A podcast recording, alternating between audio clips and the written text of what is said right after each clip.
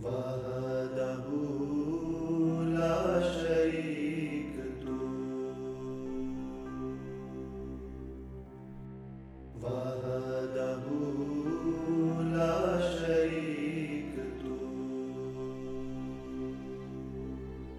باللہ من الشیطان اللعین الرجیم، بسم اللہ الرحمن الرحیم۔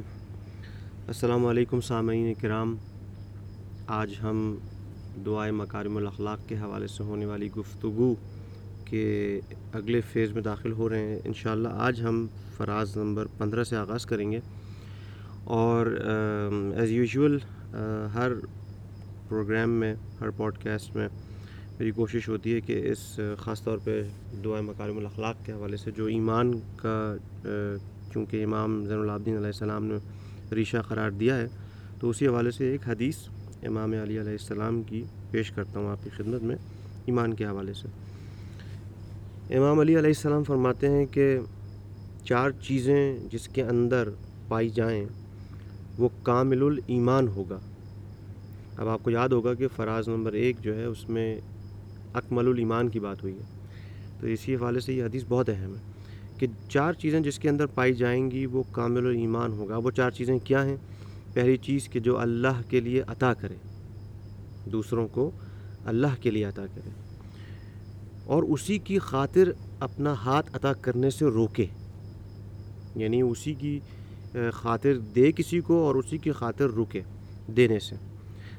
تیسری چیز ہے کہ اللہ ہی کے لیے کسی سے محبت کرے، اور چوتھی چیز یہ ہے کہ اور اسی کے لیے کسی سے بغض رکھے۔ سبحان اللہ۔ تو اگر یہ چار چیزیں کوئی بھی شخص انجام دے گا تو اس کے ایمان کی تکمیل، اس کے ایمان کے مکمل ہونے پر یہ دلالت ہے، اور یہ واقعاً بہت اہم حدیث ہے۔ ہمیں صرف ان سے ہی محبت کرنی چاہیے جن سے خدا چاہتا ہے، ان سے بغض رکھنا چاہیے جن سے خدا چاہتا ہے، اور انہی کو عطا کریں جن کے لیے اللہ نے کہا ہے، اور ان سے دوری اختیار کریں عطا کرنے سے ان افراد سے کہ جن کے اللہ نے روکا ہے۔ بہرحال آج کے پروگرام میں بھی ہمارے ساتھ محترم محسن ناصری صاحب موجود ہیں، اور انشاءاللہ السلام علیکم محسن بھائی۔ علیکم السلام ورحمۃ اللہ۔ تو آج کی گفتگو کا آغاز کرتے ہیں فراز نمبر 15 سے۔ جی بالکل، بسم اللہ۔ امام زین العابدین علیہ السلام فرماتے ہیں کہ خدایا میں تیری مغفرت کی بارگاہ میں حاضر ہوا ہوں۔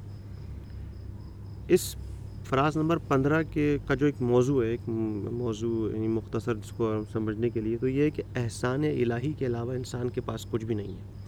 تو اب مولا فرما رہے ہیں کہ خدایا میں تیری مغفرت کی بارگاہ میں حاضر ہوا ہوں، اور میں نے تیری معافی کا ارادہ کیا ہے۔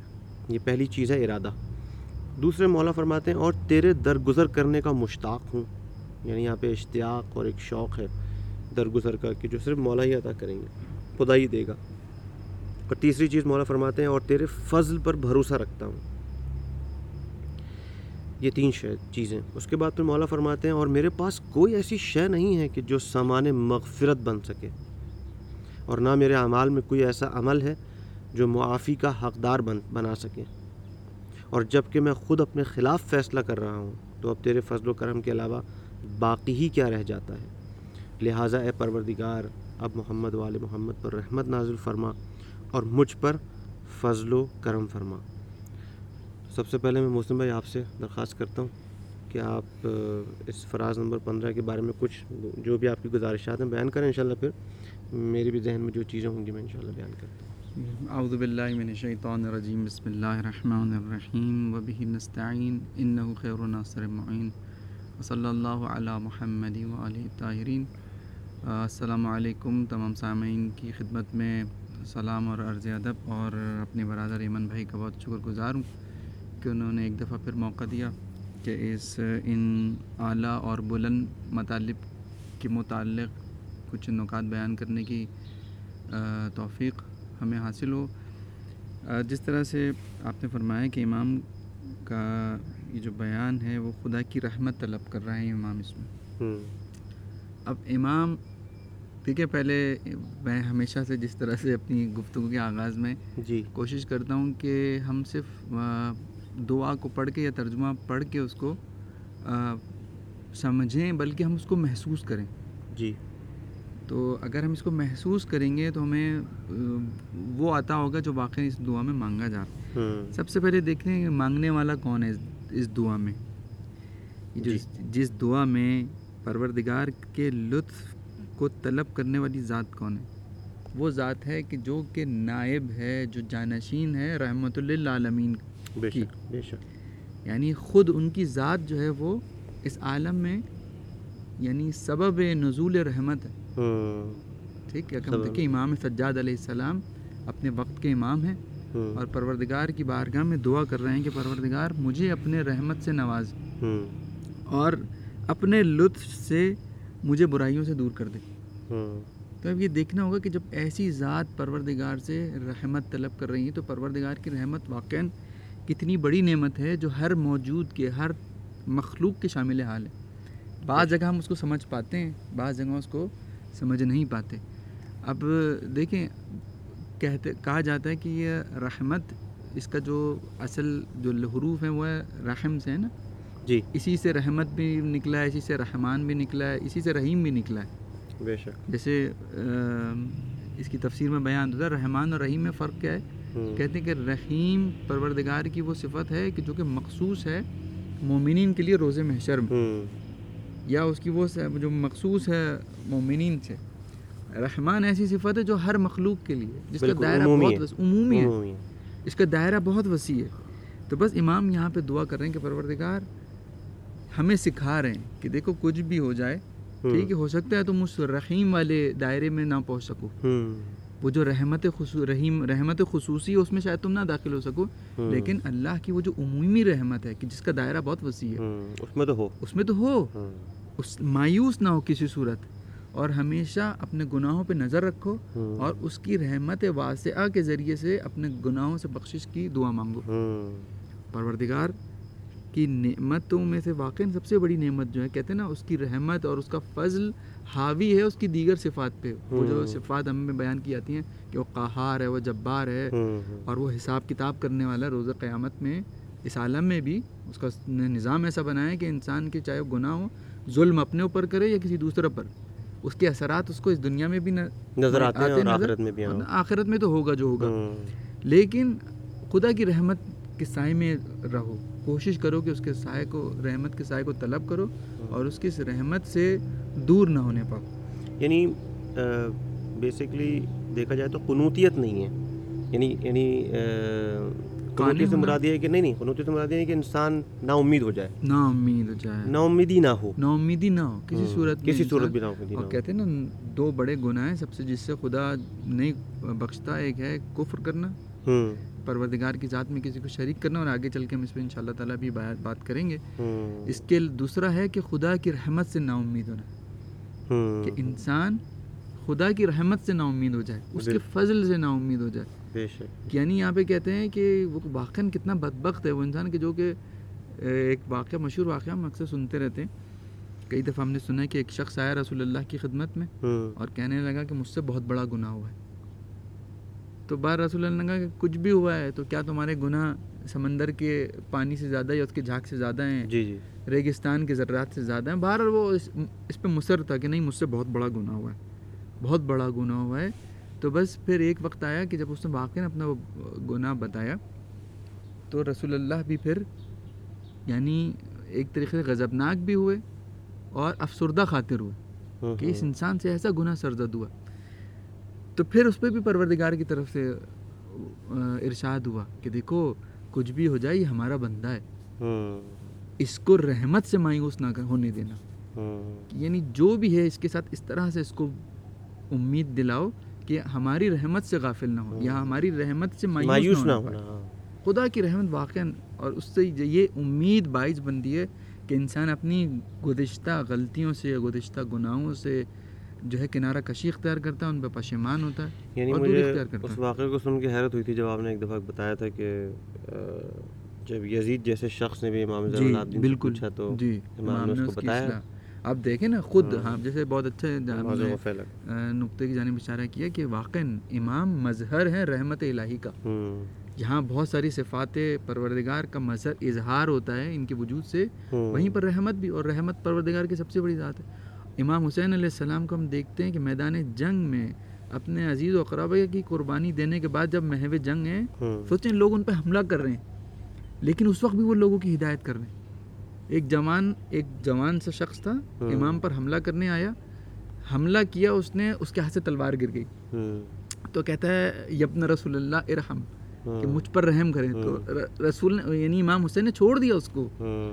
جنگ کے میدان میں ایک شخص جو آپ پہ ضربت لگا رہا ہے اور آپ سے جب وہ تلوار گر گئی اس کی, اس نے رحم کی وہ مانگی, بھیک مانگی, تو امام نے جاؤ تمہیں معاف کیا, بتائیے جان بخش تھی. جیسے وہ امام علی علیہ السلام کو بھی بڑا مشہور واقعہ ہے کہ جب وہ ان کا اوپوننٹ ان کے اوپر تھوک دیتا ہے, عمر ابن عبد الود, جی بالکل, تو اس وقت رضا الہی کے لیے اتر جاتے ہیں اور شاید یہ ایک موقع تھا اس کو. یعنی جیسے ابھی ہم نے کہا نا کہ وہ محبت بھی کرے تو صرف خدا کے لیے اور بغض بھی صرف خدا کے لیے.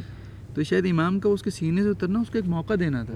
دیکھو رحمت خدا کو ابھی بھی سمجھو. اور جیسے آپ نے کہا نا کہ محبت اور بغض, جیسے کیا ہے, بہت مشہور ایک روایت ہے, امام صادق علیہ السلام فرماتے ہیں حلت دین الا الحب والبغض, کیا آیا دین محبت اور بغض, نفرت کے علاوہ کچھ اور ہے؟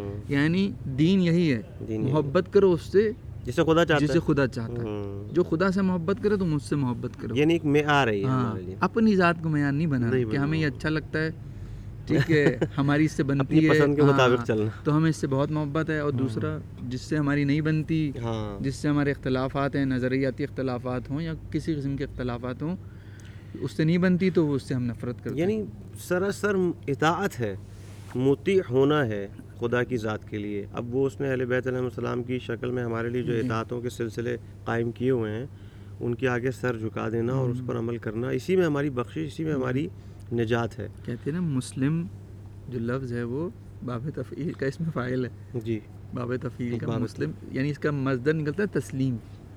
مسلمان وہ ہے کہ جو کہ تسلیم کر لے پروردگار کی ذات کے سامنے, خود کو تسلیم کرے. بالکل, جو تسلیم سے مراد اگر اس کو خلاصتاً گئے وہ چاہے جو خدا چاہتا ہے, بس. جی وہ جو, ہاں واقعاً جو, اور میں نے تیری معافی کا ارادہ کیا ہے, تیرے درگزر کرنے کا مشتاق ہوں, تیرے فضل پر بھروسہ. یعنی یہاں پر مجھے ایسا لگ رہا ہے ان جملات کو پڑھنے کے بعد کہ یہاں پر بھی کچھ توحیدی پیامات چھپے ہوئے ہیں.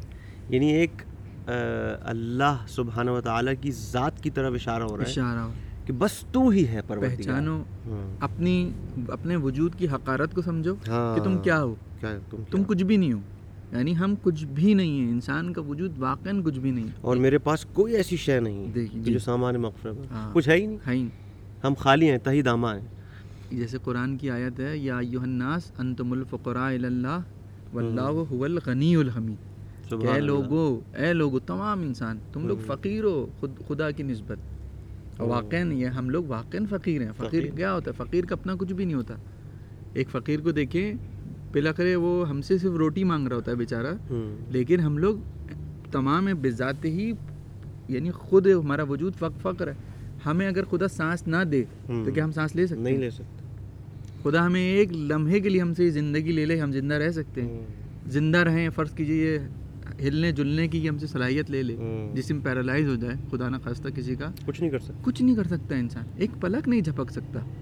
جو کچھ بھی ہو پروردگار کی ذات سے ہے. ہمارا یہ ہے ہماری لمٹ, یہ ہماری انسان کے وجود کی حقیقت ہے اور اس کی حیثیت ہے, اس سے زیادہ وہ کچھ نہیں. اور جو یہی امام بتانا چاہ رہے ہیں کہ دیکھو جو کچھ ہے وہ خدا کی ذات. اور میرے پاس کوئی ایسی شے نہیں کہ جو سامان مغفرت بن سکے, اور نہ میرے اعمال میں کوئی ایسا عمل کہ جو معافی کا حقدار بن سکے. سبحان اللہ.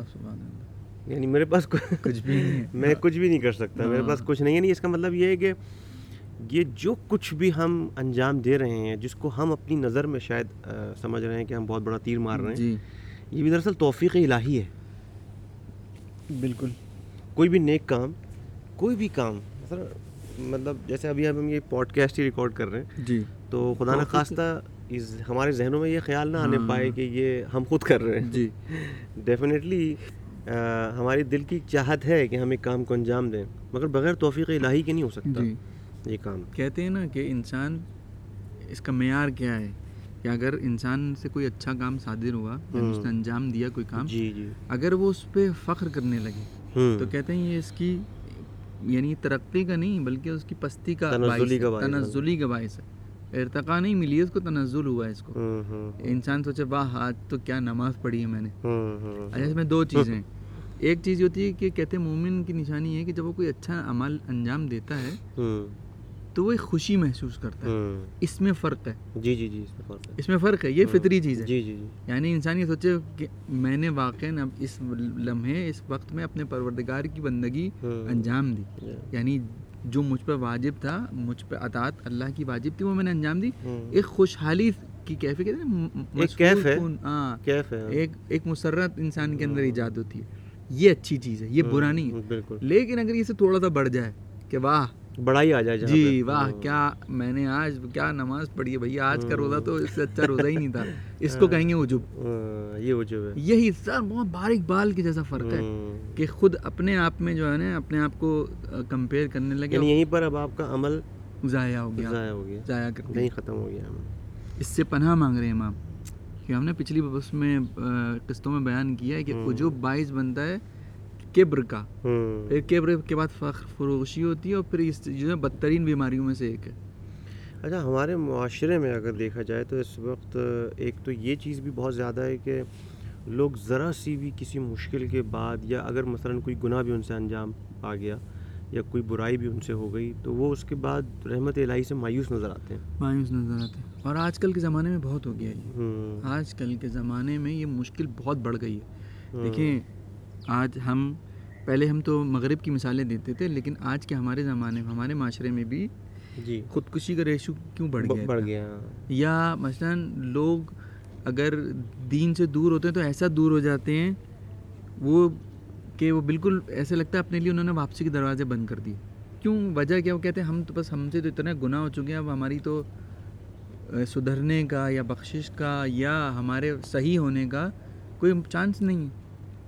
کیا ہے نا امیدی, نا امید ہو جانا خدا سے, نا امیدی. اور شاید ایونچولی جیسے کہ شروع کے 3 جملوں میں یہ بات ہے کہ یعنی امام زین العابدین علیہ السلام فرما رہے ہیں نا کہ میں نے تیری معافی کا ارادہ کیا ہے, میں نے اور تیرے درگزر کرنے کا مشتاق ہوں, اور تیرے فضل پر بھروسہ رکھتا ہوں. تو یعنی 3 جملوں میں ایسا لگ رہا ہے کہ مولا یہ بتانا چاہ رہے ہیں کہ بس ایک خدائی کی تو ذات ہے کہ جو ہمیں معافی دے سکتی ہے, اور وہی ہمارے اعمال سے درگزر کر سکتا ہے, اور صرف اسی کا ہی فضل ہے. بالکل.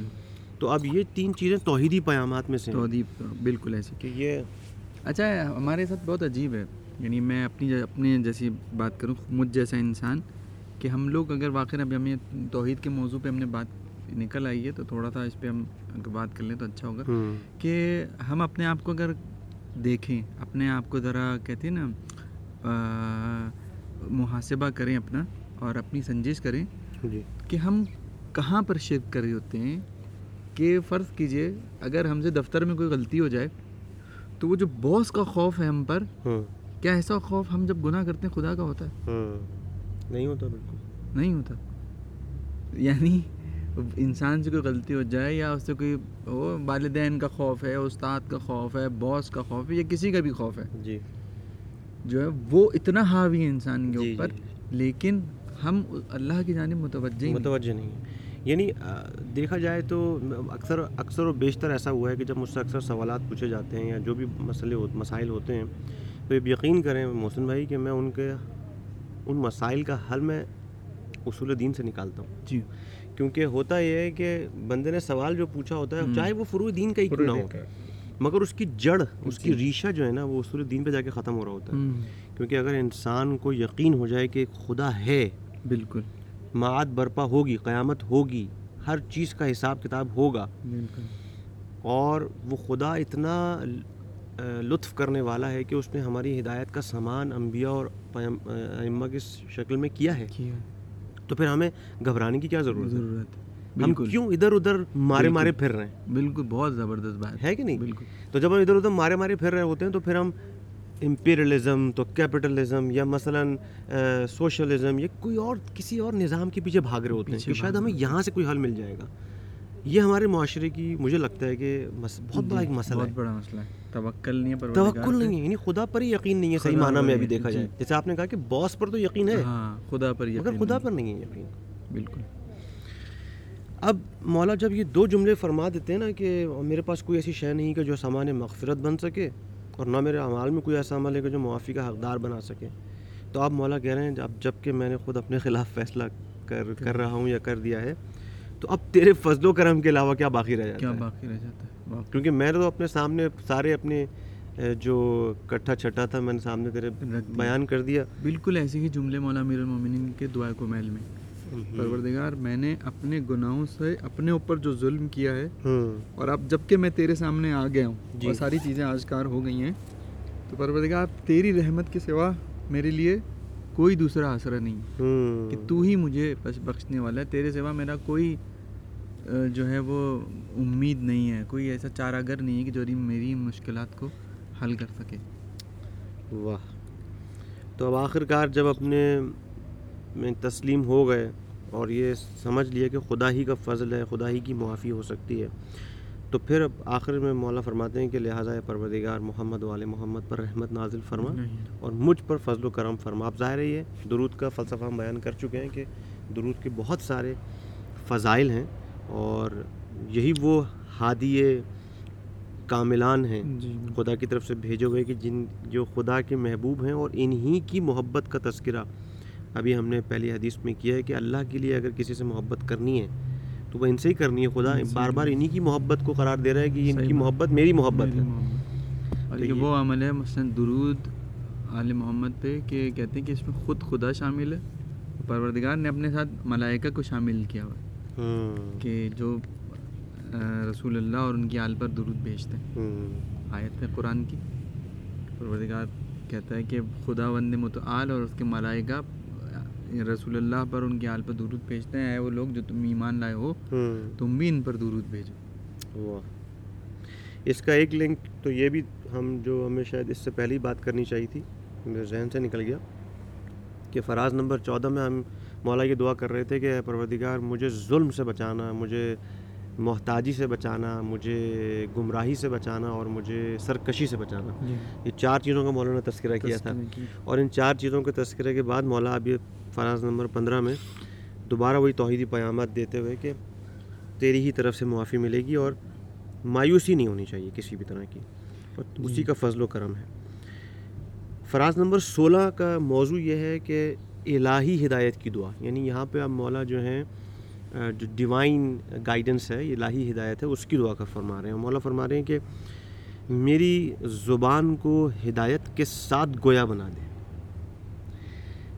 اور مجھے تقوی کا الہام عطا فرما اور پاکیزہ ترین راہ عمل کی ہدایت فرما اور اس کام میں لگا دو جو سب سے زیادہ پسندیدہ ہو۔ واقعاً یہ چار جملے کہنے کو تو بہت مختصر ہیں، مگر جو کچھ ان میں چھپا ہوا ہے کہ سب سے پہلی چیز کہ میری زبان کو ہدایت کے ساتھ گویا بنا دے۔ آپ یقین کریں کہ شاید یہ جملہ، یعنی میں اس کو انڈر ایسٹیمیٹ نہیں کرنا چاہتا، یہ ایک ایسا جملہ ہے کہ خصوصاً اب ظاہر ہے یہاں پہ یہ ایک عمومی گفتگو ہو رہی ہے، یہاں پہ مولا نے اس جملے کو یا اس شرط کو زبان کو ہدایت کے ساتھ گویا بنا دے کسی عالم سے مخصوص نہیں کیا ہے، ہر شخص مخصوص ہے، یہ دعا ہر انسان کر سکتا ہے نا۔ اور انسان جب اپنی زبان سے کوئی چیز ادا کرے تو وہ ہدایت کے ساتھ ادا کرے، یعنی کیا مطلب ہوا، یعنی ہدایت کیا ہے، ہدایت ابدی یا ہدایت اصلی یا ہدایت حقیقی وہی ہے جو اللہ نے اہل بیت کی شکل میں ہمارے پاس بھیجی ہے، اور وہی ہدایت ہماری زبان سے گویا ہونی چاہیے۔ یعنی اب مطلب یہ ہے کہ اس وقت اگر معاشرتی حوالے سے دیکھیں اس کو، تطبیقی حوالے سے، تو آپ دیکھیں جگہ جگہ ظلم ہو رہا ہے، ہر جگہ ظلم ہوتا نظر آ رہا ہے، ہر طرف باطل اپنے پنجے گاڑتا نظر آ رہا ہے، مگر کیا ہماری زبانیں گویا ہو رہی ہیں ہدایت کے ساتھ؟ یہ ایک سوال یا نشان ہے پورے معاشرے کے اوپر کہ ہم لوگ جو ہیں وہ اب یہ یقینی طور پہ اس زمانے میں بھی ایسے ہی تھا، جیسے آپ نے کہا تھا کہ ہمیں یہ بھی دیکھنا چاہیے کہ کس زمانے میں امام نے دعا کی ہے۔ بالکل، امام تو اس زمانے کی، اصل میں یہ دراصل دیکھا جائے تو رونا اس زمانے کا ہی ہے کہ اس زمانے میں اہل بیت علیہ السلام پر ایسا وقت آ پڑا ہے کہ وہ اب دعاؤں کے ذریعے حق کو بیان کرنے میں مجبور ہیں، یعنی وہ کھلی زبان سے چیزوں کو نہیں کہہ سکتے جی, لیکن پھر بھی وہ حق بیان کر رہے ہیں. یعنی اتنا سخت پریشر ہونے کے بعد, کنٹرول ہونے کے بعد, نگرانی ہونے کے بعد, یعنی آپ سوچیں کہ اس قدر ظلم. ہم کتنا ڈرتے ہیں کہ یار چلو اگر حق کہا, سچ کہا تو ہمارے ساتھ میں جاب چلی جائے گی یا میں مالی نقصان ہوگا یا کچھ ہوگا یا کچھ ہوگا. یہاں دیکھیں آپ کہ ابھی کچھ عرصے پہلے واقعہ کربلا ہوا, ٹھیک ہے, اس کے بعد اتنے سخت حالات ہیں. مدینہ کی تاراجی ہے, واقع ہررا ہے, کہنا کتنے ہی لوگ مسلمان قتل ہوئے ہیں. ایک عجیب کیوس تھا مدینہ میں. اب آپ سوچیں کہ لوگوں کے گھروں میں گھس کے لوگوں کو قتل کیا جا رہا ہو, جی ٹھیک ہے, بدترین حالات, بدترین حالات. یعنی ایسا زمانہ ہے, اس لیے میں تکرار کرتا ہوں کہ زمانے کو ہم دیکھیں بالکل, لیکن امام نے حق گوئی نہیں چھوڑی, حق گوئی نہیں چھوڑی, اور ہمیں سکھایا ہے دیکھو حق حق کہتے رہنا, چاہے کسی انداز سے کہو, چاہے کسی انداز سے کہو حق, ٹھیک ہے. کہتے ہیں نا کہ فرض کرو تم اس طرح سے جیسے مولا امیر المومنین ببانگ دوحل کہا کرتے تھے, ٹھیک ہے, اپنے حق کا اظہار کرتے تھے, اپنے حق کو بیان کرتے تھے لوگوں پہ اور اس کا مطالبہ بھی کرتے تھے. امام حسن کا زمانہ ایسا ہے, امام حسین کا زمانہ ایسا ہے, لیکن امام سجاد کا زمانہ مختلف ہے, مختلف. پھر اس کے بعد کے ائمہ کا زمانہ اور مختلف ہے, انہوں نے دوسرے انداز سے کیا. یعنی ہدف ایک ہی ہے, وسیلہ اور طریقہ کار تبدیل, انداز تبدیل ہو, انداز تبدیل ہو, لیکن کہنا حق ہی ہے, کہنا حق ہے, یہی تو حق ہیں, یہی تو حق ہے. ان سے قرآن کی کیا آیت ہے, یا ایھا الذین آمنوا اتقوا اللہ وکونوا مع الصادقین, اے وہ لوگ جو ایمان لائے ہو تقوی الہی اختیار کرو اور سچوں کے ساتھ ہو جاؤ. تو جب سچوں کے ساتھ ہونے کا حکم پروردگار ہے تو جو خود سچے ہیں کہ جن کے ساتھ ہونے کا پروردگار نے ہمیں حکم دیا ہے, تو وہ کیسے حق بیان نہیں کریں گے؟ اور ہمارا حق پرست ہونے کی, ہمارے حق پرست ہونے کی دلیل یہ ہے کہ ہم ان کے قول پر عمل پیرا ہوں. ہاں, ان کی تعلیمات پہ عمل پیرا ہوں, عمل پیرا ہوں. اگر اطاعت نہیں ہو تو یہی تو کہہ رہی ہے قرآن کی آیت, اللہ کا تقوی اختیار کرو, ٹھیک ہے, پہلے ایمان لاؤ پھر تقوی اختیار کرو اور اس کے بعد صادقین کے ساتھ ہو جاؤ. اب صادقین کے ساتھ یہ نہیں ہو جانا کہ ہاں بھائی ہم بھی آپ کی پارٹی میں, نہیں, ماننا بھی ہے, ماننا بھی ہے, صرف فالو کرنا ہے ان کو. یعنی تمہارا وجود لگے کہ تم ان کے ساتھ ہو, یعنی صرف ان کو نہیں ماننا, ان کی بھی ماننا ہے. جی بالکل, بالکل ایسے. اچھا, عجیب بات یہ ہے کہ مولا نے جیسے ہی یہ بات کی کہ میری زبان کو ہدایت کے ساتھ گویا بنا دے, اس کے فوراً بعد مولا فرما رہے ہیں مجھے تقوی کا الہام عطا فرما. یعنی قرآن مجید میں ہے نا کہ انما اکرمکم عند اللہ اتقاکم. یعنی قرآن مجید نے ایک کرائیٹیریا سیٹ کیا ہے لوگوں میں, مومنین میں خاص طور پہ, کہ تم میں سب سے بہتر وہ ہے ہر لحاظ سے کہ جس کا تقوی کا جو درجہ ہے سب سے اعلیٰ ہے. تو دراصل یہاں پر دو اہم چیزوں کی مولا جو ہے نا دعا فرما رہے ہیں. ایک تو یہ کہ ہدایت والی زبان, وہ بھی گویا بولنے والی ایسا نہیں کہ ایک ہدایت کی زبان ہے مگر وہ چپ بیٹھی ہوئی ہے, چپ وقت پہ اتنی چلتی. ہاں, تو یہ شرط لگا دی گویا بنا دے, یعنی بولنے والی. اور دوسرا یہ کہ تقوی کا الہام. یہ میں یہاں پہ میرے ذہن میں قرآن مجید کی سورہ شمس کی ایک آیت آ رہی ہے کہ فَأَلْهَمَهَا فُجُورَهَا وَتَقْوَاهَا. اور ہم نے اس نفس کو, ہاں, ہم نے اس کو تقوی کی بھی اور فجور کا بھی اس کو وحی کر دی, ہاں, الہام کیا ہوا ہے, اس کو الہام ہے. یعنی یہاں مجھے میرے ذہن میں جو ایک نقطہ وہ آ رہا ہے محسن بھائی, یہ کہ دراصل یہاں بات ہو رہی ہے اس فطرت الہیہ کی, جی, انسان کی. احسن. تمہاری جو پاک سرشت ہے, تمہاری جو پاک فطرت ہے, جو نیچرل تمہاری جو شیپ ہے تمہاری روح کی, نفس کی, اس پر تمہیں آنا ہے. کہتے ہیں نا کہ ایک انسان کے لیے ایک ہادی ظاہری ہے, ایک ایسا ہادی جو ہدایت کرنے والا جو باہر ہے, خارج میں, یعنی ظاہر میں مثلاً امام ہو گئے, انبیاء ہو گئے, قرآن ہو گیا. ایک ہے انسان کے نفس میں پروردگار نے رکھا ہوا ہے. فرض کیجئے انسان ایسی کسی ایسی جگہ پر جہاں اس کو کچھ نہیں ہو, لیکن اس کا نفس اس کو بتا رہا ہوتا ہے, اندر سے ایک انڈیکیشن آ رہی ہوتی ہے کہ دیکھو یہ کام صحیح ہے, یہ غلط ہے, اس کو انجام مت دو, غلط کو سے دور رہو اور صحیح کام جو ہے ہمیشہ آ رہی ہوتی ہے, ہمیشہ آ رہی ہوتی ہے ہر انسان کے ساتھ. کہتے ہیں کوئی بھی انسان جو ہے وہ روز قیامت وہ یہ نہیں کہہ سکے, وہ اکاؤنٹیبل ہے. اسے پوچھا جائے گا جتنا تم کو الہام تھا, جتنی تمہاری عقل تھی, جتنی تمہاری عقل کہہ رہا تھا, جی, اس سے تو رک سکتے تھے. حتیٰ کہ میں نے یہ دیکھا ہے کہ اگر لوگ آلودہ بھی ہوتے ہیں مختلف مسائل میں, تب بھی وہ کبھی نہ کبھی زندگی کے کسی نہ کسی حصے میں رو رہے ہوتے ہیں, مایوس اس بات پہ مایوسی کا اظہار کر رہے ہوتے ہیں کہ یار یہ کام میں نے غلط کیا تھا. بالکل ایسے ہی, یعنی انہیں معلوم ہوتا ہے کہ وہ کام غلط کر رہے تھے جی, مگر وہ پھر بھی اس کام کو, کیونکہ یہ نفس حجت ہے انسان کے, نفس حجت ہے.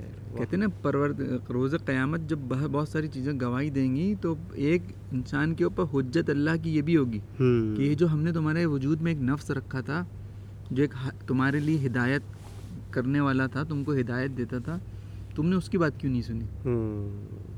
تم اس کی بھی تو سن سکتے تھے. ٹھیک ہے, تم شاید کہو کہ مجھ تک کتاب نہیں پہنچی, یا مجھے نہیں معلوم ہوا, مجھے فلاں مسئلے کا, یعنی مجھے شرعی مسئلے کا حکم نہیں تھا, مجھے استفتاء نہیں تھی, یا کچھ بھی انسان کہہ سکتا ہے, لیکن کہے گا بھائی تمہارا نفس کیا. ہمارے ایک استاد, جب ہم عقائد پڑھ رہے تھے تو چند سال پہلے کی بات ہے, تو وہ اتنی چھوٹی سی مثال تھی اور وہ واقعی پوری کلاس کو مثال سمجھ میں آ گئی آسانی سے. انہوں نے کہا کہ ایک بچہ اگر ٹافی کھا رہا ہو, مٹھائی کھا رہا ہو, آئس کریم کھا رہا ہو, کچھ بھی بیٹھا ہوا کھا رہا ہو, اور آپ کو یہ کہا جائے گا یار جا کے اس سے یہ چھین لو اور کھا جاؤ چھین کے, تو پوری کلاس سے انہوں نے پوچھا کہ آپ یہ کام انجام دیں گے؟ تو پوری کلاس نے کہا کہ نہیں, یہ کام زشت, یعنی یہ کام برا ہے, اچھا نہیں ہے, مجھے اچھا نہیں لگ رہا ہے, میں یہ نہیں کروں گا, ایک بچے سے میں کبھی چھین کے نہیں کھاؤں گا. کہتے ہیں حسن و قبح عقلی جی, یعنی کہتے ہیں انسان کی عقل اس بات کو کہتی ہے کہ تشخیص دیتی ہے کہ کیا اچھا ہے کیا برا ہے, اور سب تمام انسان ایسے ہی ہیں. ایسے ہی آج کے زمانے میں آ جائیے, آج کے زمانے میں کوشش کی جا رہی ہے کہ جو چیز برا ہے اس کو اچھا کیا جائے, اس کو اچھا بنا دیا, جو اچھا ہے اس کو برا کہا جائے. ویسٹ میں, کیونکہ چیزیں ہمارے افسوس کے ساتھ ویسٹ سے آ رہی ہوتی ہیں جی جی, آج جو ہمارے یہاں ساری آلودگی وہیں سے, ہاں وہیں سے آ رہی ہوتی ہے, جو چیزیں دی جا رہی ہیں. فرض کیجیے ہومو سیکچولیٹی, انسان کی فطرت کہتی ہے کہ برا ہے, انسان نہیں تسلیم کرتا, نہیں کر سکتی انسان کی فطرت, لیکن وہ اس بات کو یعنی یقین دلانے کی کوشش میں قوانین بنا رہے ہیں یہ ثابت کرنے پہ. یعنی انہوں نے بہت سارے نفسیات دانوں کو, سائیکالوجسٹ کو پیسے دے کے رپورٹیں لکھوائیں ہیں, تھیسس لکھوائیں کہ بھائی تم یہ ثابت کر دو کہ یہ انسان کے اندر ایک یہ جذبہ بھی موجود ہے کہ مرد جو ہے وہ مرد کے ساتھ شادی کرے اور ایک خاتون جو ہے وہ خاتون کے ساتھ. تو یہ ظاہر ہے مغرب کا ایک پروپیگنڈے کا ایک نظام ہے, نظام ہے وہ, ایک نظام کے ساتھ اور وہ اس کو چلا رہے ہیں, اور وہ اس میں کافی حد تک اپنے ان کے اہداف پورے. پروردگار بھائی امام کے جملے کی طرف واپس آتے ہیں کہ ہم کو حق گوئی کی صلاحیت دے, اور ہم حق کہنے کی جہاں پر ہماری جتنی توان ہے. اس میں یہ بھی ہے کہ اپنی انسان اپنی تشخیص دے, بالکل اپنی حد, اپنی جو اس میں رہ کے جو آپ کا ٹیلنٹ ہے, ٹیلنٹ ہے جی. آپ اگر آپ شاعر ہیں جو شعر کہیں, اگر آپ ویڈیو بنا سکتے ہیں تو ویڈیو بنائیں, اگر آپ تحریر کر سکتے ہیں تحریر کریں, جیسا آپ نے کہا جیسی توان جیسا ٹیلنٹ جو آپ کے اندر.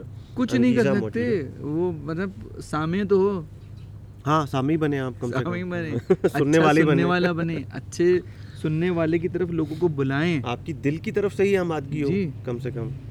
واہ, اچھا ان دو باتوں کے بعد اب ایک بہت زبردست بات آ رہی ہے, تیسری بات مولا فرمانی. پہلا میں دوبارہ سے ریپیٹ کرتا ہوں, مولا فرمانی میری زبان کو ہدایت کے ساتھ گویا بنا دے اور مجھے تقویٰ کا الہام عطا فرما. اور تیسری چیز اب مولا فرما رہے ہیں کہ اور پاکیزہ ترین راہ عمل کی ہدایت فرما. یعنی کیا؟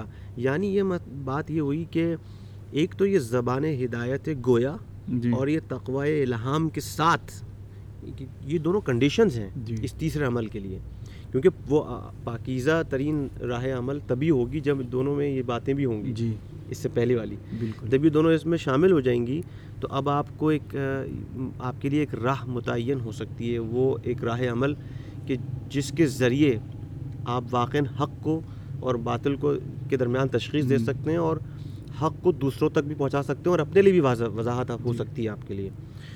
اچھا, آخری جملہ مولا کا یہ ہے کہ اور جو اس کا حاصل کلام ہے کہ اور اس کام میں لگا دے جو سب سے زیادہ پسندیدہ ہو.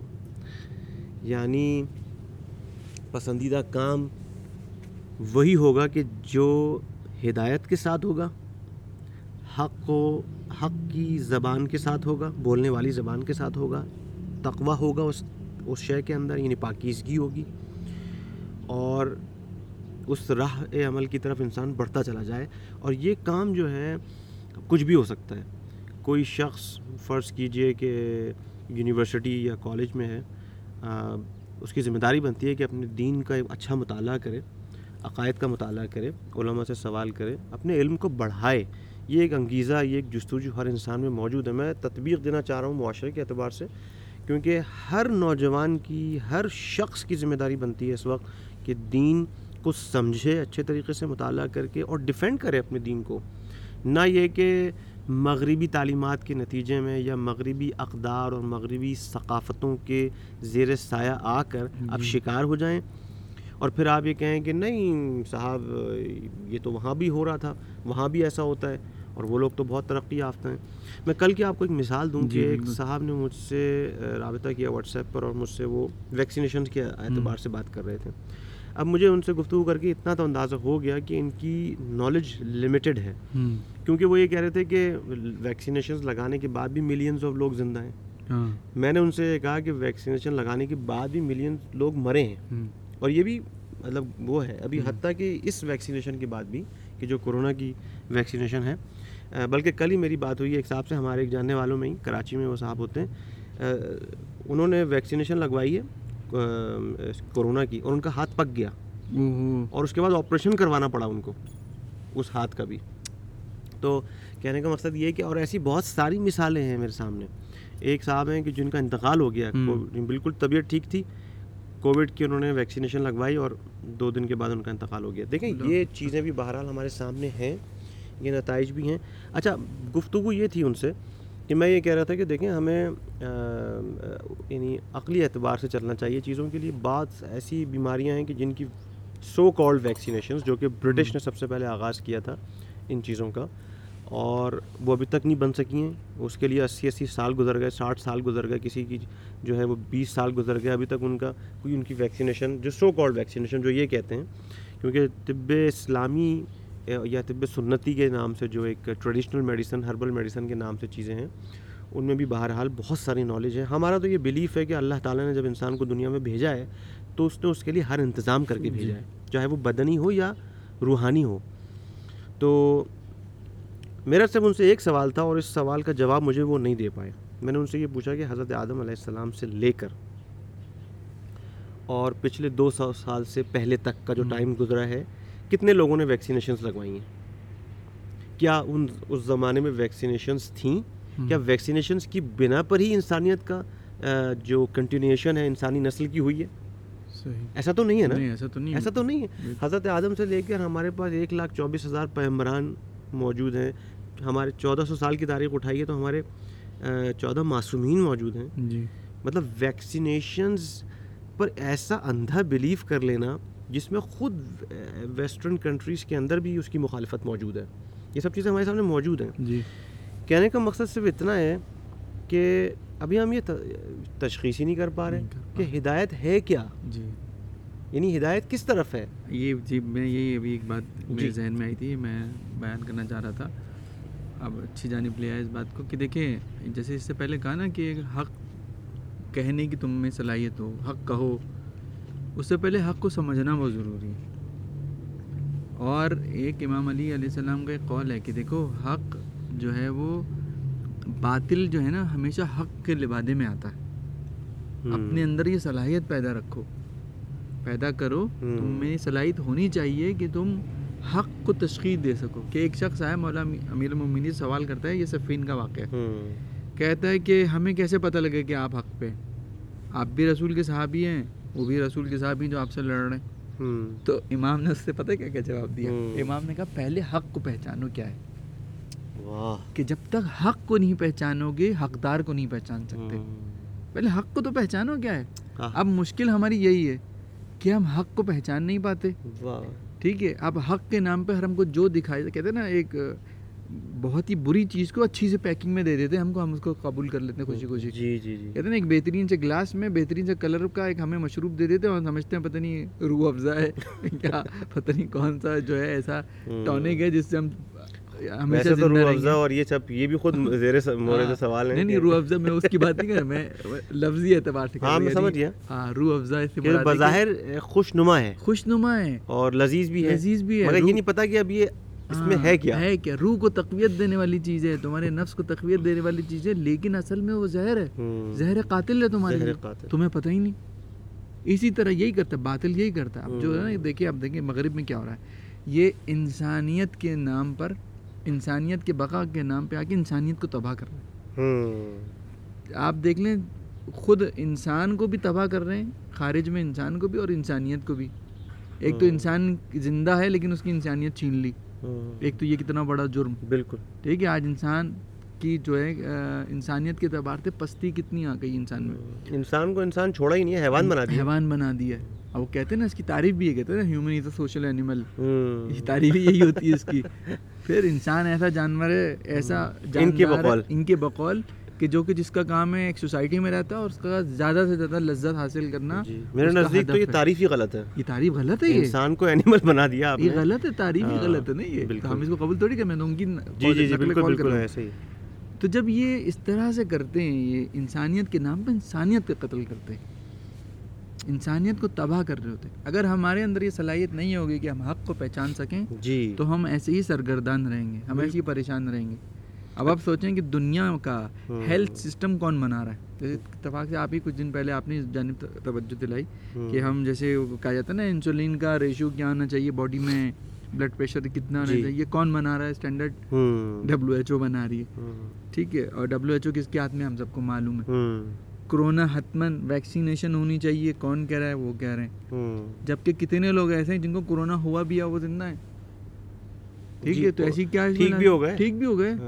بلکہ میں نے تو یہاں تک دیکھا کراچی میں, مجھے پتہ چلا ہے کہ ایک خاتون تھیں, بہت زیادہ انہوں نے اس کا جو واہمہ تھا, اس کی جو ڈر تھا, خوف تھا, انہوں نے سر پہ چڑھا لیا, وہ گھر میں تالا لگا کے بیٹھ گئیں. خیر جب ویکسینیشن کا ٹائم آیا تو ویکسینیشن بھی لگا لی. ویکسینیشن لگوانے کے بعد بھی ان کا واہمہ اور ڈر کی حالت یہ تھی کہ انہوں نے پھر بھی ٹیسٹ کروایا, اور جب ٹیسٹ کروایا تو کورونا آ گیا پازیٹیو.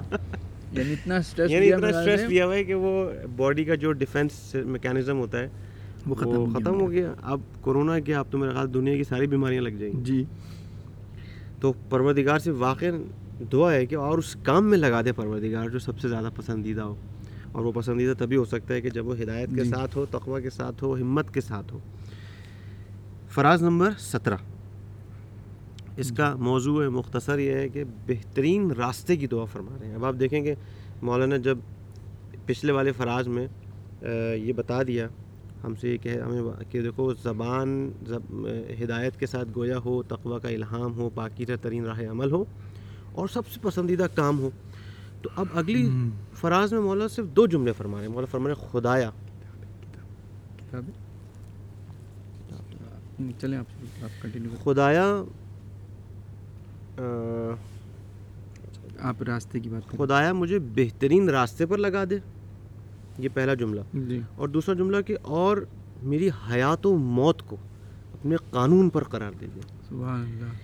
جب میں نے ان جملوں کو پڑھا تو میرے ذہن میں جو ایک ہوتا نا کبھی کبھی کہ آپ جیسے اب یہ وہ الہام سے فالہمھا فجورھا و تقواھا پہ چلے گئے تھے, جیسے ہی حیات و جملہ آئے گا اور میری حیات و موت کو اپنے قانون پر قرار دے دے, تو زیارت عاشور میں جو جملہ ہے کہ اللہم اجعل محیای محیا محمد و آل محمد و مماتی ممات محمد و آل محمد, کہ ہمیں زندگی دے تو محمد و آل محمد جیسی, اور ہمیں موت دے تو موت وہ بھی ایسی کہ جو محمد و آل محمد جیسی موت ہو.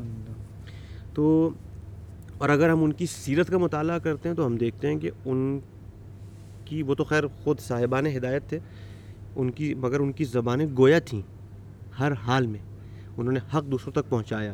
تقویٰ کی بھی وہ اعلیٰ ترین منازل پہ تھے, راہ عمل بھی ان کی پاکیزہ تھی, اور پسندیدہ ترین کام بھی وہ پروردگار کے لیے انجام دے رہے تھے جو کہ ہدایت بشر تھی. تو یہی کام سب سے بہترین ہے کہ پروردگار نے انسان کو خلق کیا اور اپنے آپ کو مبارکباد پیش کی, کیونکہ یہ انسان ایک ایسی مخلوق ہے پروردگار کی کہ جس کو پروردگار نے حسن انتخاب دیا ہے.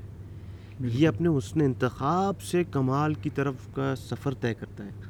یعنی یہ جانور نہیں ہے, یعنی یہ پھول پودے یا کوئی اور ایسی مخلوق نہیں ہے کہ جس کے پاس حسن انتخاب نہیں ہو, وہ خود اپنی مرضی سے کچھ نہیں کر سکتا. سبحان اللہ. مگر یہ ساری جو یعنی جو انسان کی جو مخلوق ہے, انسان جو مخلوق ہے پروردگار کی, اس کو پروردگار نے عقل, حسن انتخاب, سلیکشن, چوائس دی ہے. خود ایک حدیث قدسی ہے کہ اس میں ارشاد ہو رہا ہے کہ اے بنی آدم, ہم نے اس عالم کو تمہارے لیے خلق کیا ہے.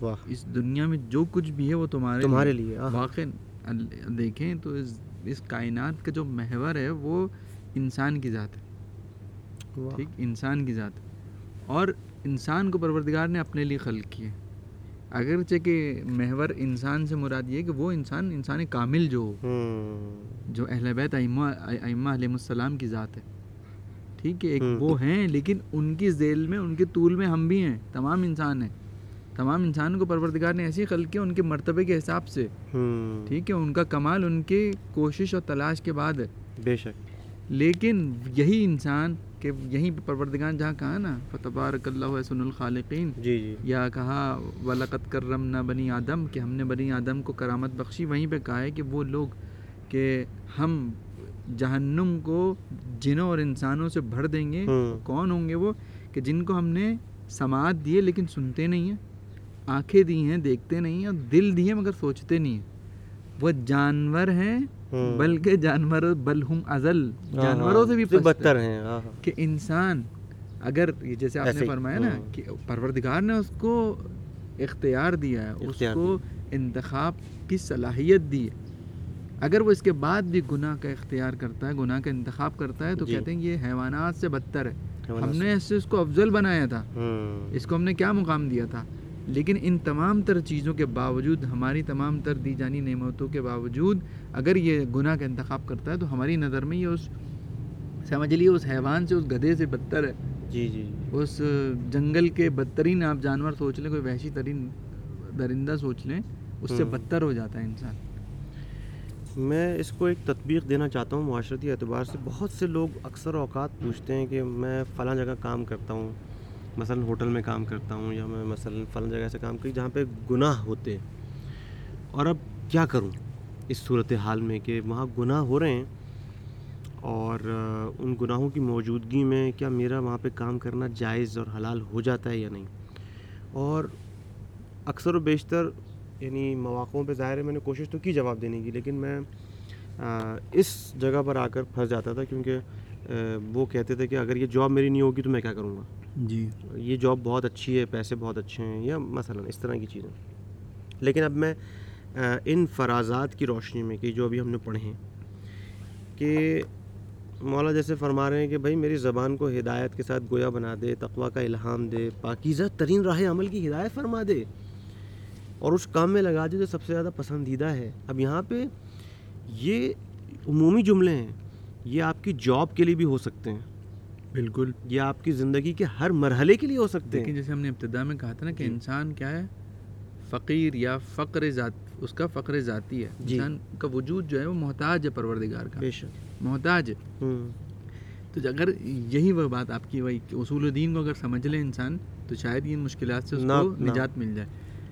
اب کیا ہوتا ہے کہ انسان جب اپنے آپ کو نہیں دیکھتا کہ بھائی کوئی ایسی ذات ہے کہ جو مجھے ہر لمحہ ہر جگہ پر نواز رہی ہے, واہ, تو وہ مجھے کیوں نہیں دے گا, بے شک ایسا ہی ہے. اب وہ کہتا ہے کہ یہ جاب میری چھوٹ گئی تو میں کہیں کا نہیں رہوں گا. اگر برعکس کرے, معاملہ کرے پروردگار سے اپنا, یہ انسان کی, یہ دیکھیں ائمہ علیہ السلام جو ہے نا, اس وجہ سے ان کو ارتقا ملا, بے شک, کہ انہوں نے بہت ساری چیزوں پہ پروردگار سے اپنا معاملہ کیا.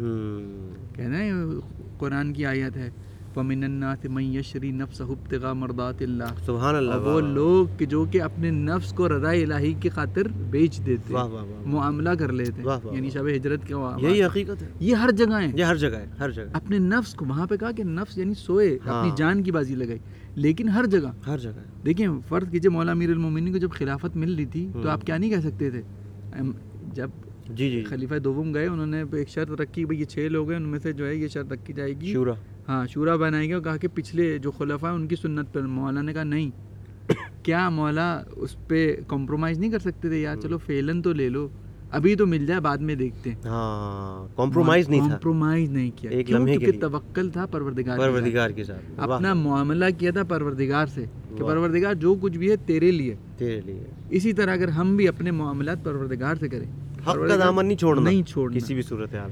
اور فرض کریں مجھے کہیں پر کسی چیز میں تنگی ہو رہی ہے, میں کہیں پھنس رہا ہوں, میرے لیے کوئی مشکل ایجاد ہو رہی ہے, میں کروں پروردگار میں نے تیری خوشنودی کی خاطر مشکل کو انتخاب کیا ظاہراً, تو میرا دامن تھام لے, بالکل تو میرا ہاتھ تھام لے, تو رازق ہے, خدا سے بڑا کوئی دینے والا نہیں ہے اس دنیا میں. اگر یہ جب انسان کے اندر ایجاد ہوگی نا, یہ حس جب انسان کے اندر ایجاد ہوگی, یہ تھنکنگ آئے گی کہ بھائی ٹھیک ہے ابھی میری نوکری جاتی ہے کوئی بات نہیں, لیکن نوکری گئی ہے, رسک تھوڑی چلا گیا. بے شک رسک تو پروردگار دے گا, تو حیوانات کو کیڑوں مکوڑوں کو دے رہا ہے تو میں مجھے کیسے نہیں دے گا؟ میں اپنے اختیار سے اس نعمت سے جو پروردگار نے مجھے دی ہے اس کے میں ایک بری چیز کو جو کہ خدا کی نگاہ میں ناپسندیدہ اس کو چھوڑ کر اچھی چیز کو اپنا رہا ہوں جو خدا کو جو ہے وہ مطلوب ہے, اس کو پسند ہے, تو کیوں نہیں دے گا؟ اس چیز کو ہم اپنے معیار پہ رکھیں. فرض کیجئے ہماری اولاد ہمارے لیے کام کرے تو کتنا دل خوش ہوتا ہے ماں باپ کا. فرض کیجئے کہ ہم یہ اپنے مثال لے کر آئیں کہ ایک بچہ اپنے ماں باپ کو یہ پتہ لگ جائے کہ ہماری خوشنودی کی خاطر بچے نے یہ کام نہیں کیا, ہم اس کو ٹی وی دیکھنے سے منع کرتے ہیں, دیکھ سکتا تھا لیکن نہیں دیکھا, کیوں؟ کیونکہ ہمیں پسند نہیں ہے. تو کتنا دل خوش ہوتا ہے انسان, اطاعت کر رہا ہے, اطاعت کر رہا ہے. تو پروردگار کا معاملہ یہ نہیں, پروردگار پھر نوازنے والا ہے. اچھا یہی چیز جو ہے نا صرف جاب میں نہیں ہونی چاہیے. میں سمجھتا ہوں کہ جیسے شادی کا موقع ہے, شادی کا آپ جب انتخاب کر رہے ہوتے ہیں اپنے بیوی کا یا شوہر کا, اس وقت بھی آپ کی نظر اطاعت پروردگار پہ رہے, یعنی آپ وہی کریں کہ جو رب چاہتا ہے, رب چاہتا ہے, ٹھیک ہے نا. یعنی کہ ہم مثلا ایسا نہ ہو کہ گوری جی یا گورے لڑکے کی تلاش میں, یا یہ ڈاکٹر انجینئر کی تلاش میں ہیں. یا اب ان تمام مسائل کی وجہ سے ظاہر ہے, اور تطبیقی جو مسائل ہیں وہ یہ ہیں کہ لڑکیاں ایجڈ ہو چکی ہیں, شادیاں نہیں ہوئی ہیں, 40 ایئرس 50 ایئرس کی لڑکیاں ہو چکی ہیں, شادیاں نہیں ہوئی ہیں, یا بعض جگہوں پہ توکل یعنی خدا کی ذات پر نہیں ہے, تو بعض لڑکوں کی بھی شادیاں اس طرح سے بہت لیٹ ہو چکی ہیں کہ وہ پتہ نہیں ایک انہوں نے اپنا ایک سیلف کرائیٹیریا کریٹ کیا ہوا ہے کہ جب پہلے میرے پاس گاڑی آ جائے گی تو پھر میں شادی کروں گا, گھر آ جائے گا تو پھر یہ. اس کا مطلب ہے اللہ کی ذات پر توکل نہیں ہے, اور نہ ہی کلام رسول خدا پر تمہارا کوئی یقین ہے. کلام رسول خدا تو بالکل برعکس ہے, وہ کہہ رہے ہیں کہ شادی کرو رزق میں اضافہ ہوگا, بالکل. لیکن ہمارا معاشرہ اس کو سمجھنے سے قاصر ہے. اس کی وجہ کیا ہے کہ ابھی اصول دین کو کسی نے اچھی طریقے سے نہیں سمجھا ہے. افسوس کے ساتھ واقعاً یہ تو بہت ہمارے معاشرے میں رائج ہے, اور ہم نے یہاں بھی دیکھا طلاب کے ساتھ بھی بیچاروں کے ساتھ بہت مشکل پیش آتی ہے کہ ایسا ہوا ہے. میں نے دیکھا کچھ جاننے والوں میں, اپنے دوستوں میں قریبی, کہ ایک دوست گئے کہیں, طالب علم تھے وہ, رشتے کے لیے جب گئے تو ان سے سوال کیا لڑکی کے والد نے کہ آپ کرتے کیا ہیں؟ انہوں نے کہا کہ میں طالب علم ہوں, پڑھتا ہوں. کہنے ہاں وہ تو ٹھیک ہے, لیکن آپ کرتے کیا ہیں, یعنی پیسہ کیسے کماتے ہیں آپ؟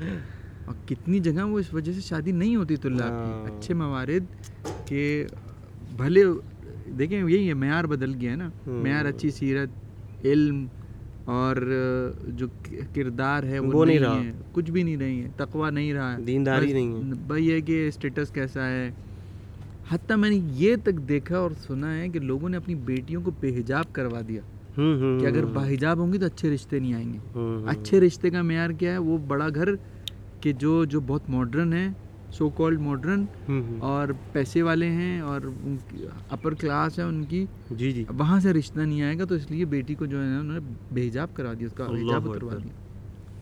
اور مولا فرما رہے ہیں کہ اور میری حیات و موت کو اپنے قانون پر قرار دے, قانون پر قرار دے. قانون الہی کیا ہے؟ قانون الہی کیا ہے؟ یہی دین جو ہم تک پہنچا ہے, جی, جو ائمہ علیہ السلام نے ہم تک دین پہنچایا پروردگار کی جانب سے, کہ جو کچھ بھی کہتے ہیں نا, ایک خلاصہ کر دیا دین کو. کیا ہے قرآن کی آیت ہے نا کہ جو رسول تمہارا تمہیں کچھ دیں وہ لے لو, اور جس سے رکیں رک جاؤ, ٹھیک ہے. ما آتاکم الرسول فخذوہ ما نہاکم عنہ فانتہو, کہ جو کچھ بھی تم کو ہمارا حبیب دے, ہمارا رسول دے, اسے پکڑ لو, مضبوطی سے تھام لو, اور جس سے رکیں رک جاؤ. دین کاملاً یہ ہے. اب ہمیں دیکھنا ہے کہ رسول نے ہمیں کیا دیا. بالکل پورا ائمہ کی صورت میں پورا ایک نظام زندگی ہے ہمارے پاس. یہ دعاؤں میں بیان کیے جانے والے مطالب, یقیناً عقل انسانی حیران ہے کہ جو مطالب اس میں جمع کیے گئے ہیں, جس طریقے سے گائیڈنس دی جا رہی ہے.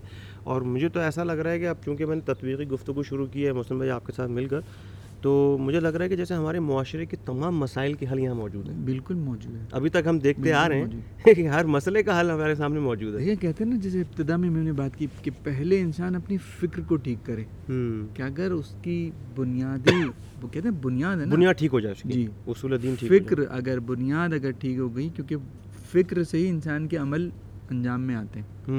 اگر انسان کی کسی کی فکر بری ہے تو صرف برا فعل ہی سردرد ہوگا، برا فعل انجام دے گا. اگر کسی کی فکر اچھی ہے تو وہ اچھے ہمارے سالے انجام دے گا. تو ہمیں اپنی بنیادی عقائد کے اوپر، بنیادی افکار کے اوپر توجہ کرنے کی ضرورت ہے اور دیکھنے کی ضرورت ہے کہ ائمہ نے ہم سے کیا چاہا ہے. کیا بات ہے.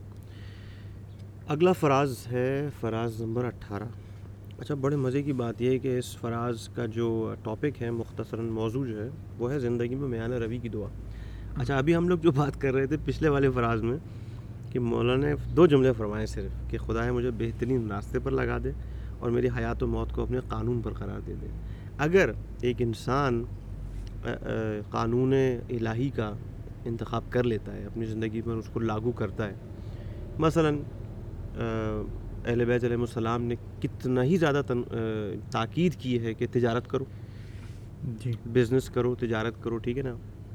شادی کا مسئلہ آتا ہے تو انہوں نے یہ تک بتایا کہ کیسی لڑکی تلاش کرو، کیسا لڑکا تلاش کرو مثلا. کیونکہ دیکھیں ہمیں اپنے معاشرے کے مسائل حل کرنے، تو ہم اسی حوالے سے زیادہ بات بھی کریں گے. جی، تو یہ 2 چیزیں ہوئیں.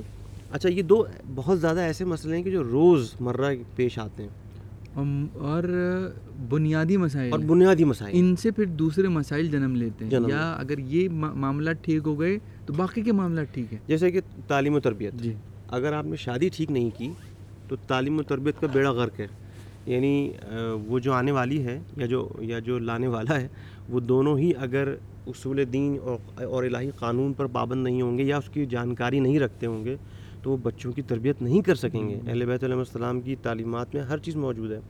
اسی طریقے سے جسمانی اور بدنی جو خیال اسلام نے رکھا ہے، مثلا طبی حوالے سے، جی کہا ہے نا قرآن مجید نے کہ کلو واشربو ولا تسرفو، کھاؤ پیو مگر اسراف نہ کرو. تو یہ کیا ہے؟ یہ بدن کے لیے ایک اصول ہے. ابھی جیسے کلی کی ایک بات ہے کہ مجھے پتہ چلا کہ ایک صاحب ہیں، اچانک ان کی ڈیتھ ہو گئی، ہارٹ اٹیک ہوا یا کیا ہوا. حالانکہ مطلب زیادہ بوڑھے نہیں تھے، شاید 45 یا 50 کے انڈر میں ہی تھے. لیکن ہوا کیا کہ اچانک جو ہے ڈیتھ ہو گئی. اب جب پتہ چلا تو ان کی جو وائف ہیں انہوں نے بتایا، ان بہت شدید غصے میں تھی ان کی وائف. انہوں نے کہا کہ صرف کھانے پینے میں لگے ہوئے تھے. اب ظاہر ہے کہ میں زیادہ ڈیٹیل میں نہیں جانا چاہتا، لیکن ان کی وائف کہنے لگی صرف کھانے پینے کے علاوہ کوئی اور کام نہیں تھا. یعنی تیل میں تیرتے ہوئے کھانے، قورمے اور بریانیاں اور بندو خان کے فلاں کھانے اور یہ کھانے. یعنی قرآن مجید کا ایک میسج ہے، قرآن کہہ رہا ہے کھاؤ پیو مگر اسراف نہ کرو. اسراف صرف یہی تو نہیں ہے نا کہ آپ گھر میں مثلا جو ہے وہ ایک چیز بہت زیادہ لے آئیں، 4 کلو مطلب تربوز لے آئیں یا سیب لے آئیں، یہی اسراف تھوڑی ہے. اسراف بدن کے ساتھ بھی ہو رہا ہے. اور آپ نے بہت اچھی جانب یہ اتفاق سے اسراف کے لیے 2 معیار، یعنی ایک جو کہتے ہیں نا بیلنس ہونا. جی، بعض اوقات اسراف جو ہمارے آتا ہے ذہن میں یہی آتا ہے جیسے آپ نے کہا نا، جی کہ فرض کیجئے آپ ضرورت سے زیادہ لیا ہے، جی جی ضرورت سے، ٹھیک ہے، یا آپ نے کسی چیز کو ضائع کر دیا. جی، اچھا، دونوں بہت مذموم ہیں، بہت مذمت ہوئی ہے. ایک واقعہ بیان کروں کہ امام رضا علیہ السلام کے متعلق ہے کہ ایک شخص کو دیکھا آپ نے کہ اس نے سیب کھایا اور کچھ حصہ اس کا کھا کر باقی پھینک دیا تو امام سخت ناراض ہوئے. اچھا، امام نے اس کو تنبیہ کی، کہنے لگے کہ تم نے یہ جو سیب پھینکا خدا کی نعمت کو، اس سے کسی بھوکے کا پیٹ بھر سکتا تھا. اللہ اکبر. اس نے پورا نہیں کھایا، پورا نہیں کھایا، اس نے کچھ حصہ کھایا اور پھر پھینک دیا. امام نے کہا کہ سخت ناراض ہوئے امام، کہنے کہ اس سے بھوکے کا پیٹ بھر سکتا تھا. بتائیے. ٹھیک. ایک اسراف یہ، ایک اسراف یہ ہے کہ انسان اتنا کھا رہا ہے کہ وہ پھٹا جا رہا ہے. جی جی جی جی جی. ہاں، اور کہتے ہیں نا شکم پور کھانے کی مذمت کیوں ہوئی ہے اس میں، ایک اس کی وجہ یہی ہے، بیماریوں کی جڑ ہے. اور اتفاق کی بات ہے کہ دیکھیں بہت اچھے موقع پہ یہ بات آئی ہے. ابھی جو عید قربان ہمارے یہاں آ رہی ہے، عید الاضحیٰ آ رہی ہے، یہ اس کا ایک بہترین مظہر ہے. اگر لوگوں کو سمجھنا ہو نا، ایک تو اسراف یہ ہوگا کہ آپ نے کھایا اور ضائع کر دیا، ٹھیک ہے. ایک جگہ وہ اسراف یہ بھی ہے کہ آپ نے اپنی حد و توان سے زیادہ کھا لیا. جی جی جی جی. ٹھیک ہے، آپ اتنا کھایا کہ الٹی ہو گئی، بے ہوش ہو گئے آپ، ہوتا ہے، یہ بھی ہوتا ہے، ایمرجنسی میں ہسپتال لے کے جایا جاتا ہے. اور یقین کیجیے آپ، یعنی پچھلے 10 سالوں میں بقرعید سے پہلے اتنی پریکاشنز آتی ہیں ڈاکٹرز کی جانب سے، ایڈز آ رہے ہوتے ہیں. اور مزے کی بات ہے ان سب چیزوں کے وہ بھی آنے لگتے ہیں، ایڈز بھی آنے لگتے ہیں کارمینا کا، اور جو دوائی ہوتی ہے ہاضمے کی دوائی ہاضمے کے لیے، وہ پھر لوگ بعض افراد تو یہ کہتے ہیں کہ یار اتنا زیادہ کھانا کھا لیا ہے تو بس اس کے بعد کوک پیپسی پی لو تو ہضم ہو جائے گا، حالانکہ یہ نہیں پتا کہ وہ اور بھی چیزیں گلا دے گا. اب آپ دیکھیں لوگ اتنا ہمارے یہاں کھایا جاتا ہے کہ اکثر آپ ہر ہاسپٹل کی ایمرجنسی میں جائیے وہاں آپ کو پیشنٹ ملیں گے، اور وجہ کیا ہوتی یعنی اوور ایٹنگ، اتنا کھا لیا وہ بھی گوشت کہ وہ رات میں ہسپتال پہنچے ہوئے، وہ صبح قربانی سے کلیجی کھانے سے لے کر رات کے باربیکیو تک وہ گوشت چل رہا ہے تو چل رہا ہے، اعتدال نہیں ہے. اور کتنے ہی اور غریب غربا کے پیٹ بھرے جا سکتے تھے اس کھانے سے، کتنا کچھ دیا جا سکتا تھا. یہ بالکل ویسے ہی کہ جیسے امام نے اس کو ڈانٹا نا کہ سیب کھا کے پھینک کیوں دیا، تمہارے اس پھینکنے سے کسی غریب کا پیٹ بھر سکتا تھا، یہ بھی ایسے ہی ہے، تم نے اتنا کھایا کہ آج ہسپتال پہنچ گیا اور وہاں پر بھی پیسہ خرچ کر رہے ہو. اگر تم کسی غریب کا خیال کرتے، تمہارے ذہن میں ہوتا، تو شاید کتنے غریبوں کے پیٹ بھر جاتے. اللہ اکبر. اور یہ معاملہ اتنا اہم ہے کہ مولا فرما رہے ہیں کہ پروردگار، یعنی دعا کا آغاز ہوتا ہے کہ مولا فرما رہے ہیں پروردگارہ اب محمد والے محمد پر رحمت عادل فرما اور مجھے اخراجات میں میانہ روی عنایت فرما. یہ ایک بہت اہم مسئلہ ہے، جیسے ابھی ہم نے پچھلے فراز میں بات کی تھی کہ ایک تو یہ مسئلہ ہے کہ لوگ جاب کے چھوٹنے سے بہت خوفزدہ ہوتے ہیں کہ یار یہ جاب چھوٹ گئی تو مثلا جیسے اگر میں 50,000 روپے کما رہا تھا تو ہو سکتا ہے کہ میں شاید اگر یہ جاب چھوٹ گئی تو ہو سکتا ہے میں 20-25 ہزار پہ آ جاؤں، فار ایگزامپل، ایک بات ہو رہی ہے. لیکن ایک مسئلہ یہ بھی ہے کہ آپ اپنے اخراجات میں میانہ روی کر رہے ہیں یا نہیں کر رہے ہیں. جی مطلب آپ نے اخراجات جو ہیں وہ زبردستی اگر 70-80 ہزار کے بنا رکھے ہیں تب تو وہ 50,000 کی تنخواہ بھی آپ کے لیے ناکافی ہے. اگر آپ نے اپنے کھانے پینے میں میانہ روی رکھی ہوئی ہے یا اپنی زندگی کے اخراجات میں میانہ روی رکھی ہوئی ہے تو آٹومیٹیکلی وہ کم پیسہ بھی آپ کے لیے کافی ہے. آپ قانے ہیں یا نہیں، آپ قناعت پسند ہیں یا نہیں. دیکھیں مشکل یہی ہے، اتفاق سے بہت اچھی جانب پہ آپ نے توجہ دلائی. آج کے زمانے میں، اور یہ میرا ذاتی تجربہ ہے، یقیناً بہت سے لوگوں کے ساتھ ہوا ہوگا، اور جو لوگ ویسٹ میں رہتے ہیں، امریکہ میں یا یورپین کنٹریز میں، کہ جو بڑے مالز ہوتے ہیں اور جو بڑے ڈپارٹمنٹل اسٹورز ہوتے ہیں وہاں بہت ہوتا ہے. جی میرا ذاتی تجربہ بھی ہے کہ اگر آپ کسی جگہ بڑے اسٹور میں گئے ہیں اور اگر آپ کے پاس لسٹ نہیں ہے نا تو آپ حتماً قطعاً آپ ضرورت سے زیادہ شاپنگ کر کے آئیں گے. جی کیونکہ وہاں آپ کو چیزیں اس طرح سے دکھائی جاتی ہیں. یہ پوری ایک وہ ہے، سائنس ہے، پوری ایک پورا علم ہے، سائیکالوجی ہے. کہتے ہیں نا فیک ڈیمانڈ کیسے آپ کریٹ کریں. جی کہتے ہیں نا جعلی یا غیر ضروری ضروریات کا ایجاد کرنا. ایک اور مشہور اصطلاح بھی ہے بیہیویئرل اکنامکس، یعنی بیہیویئر دیکھ کے دوسروں کا.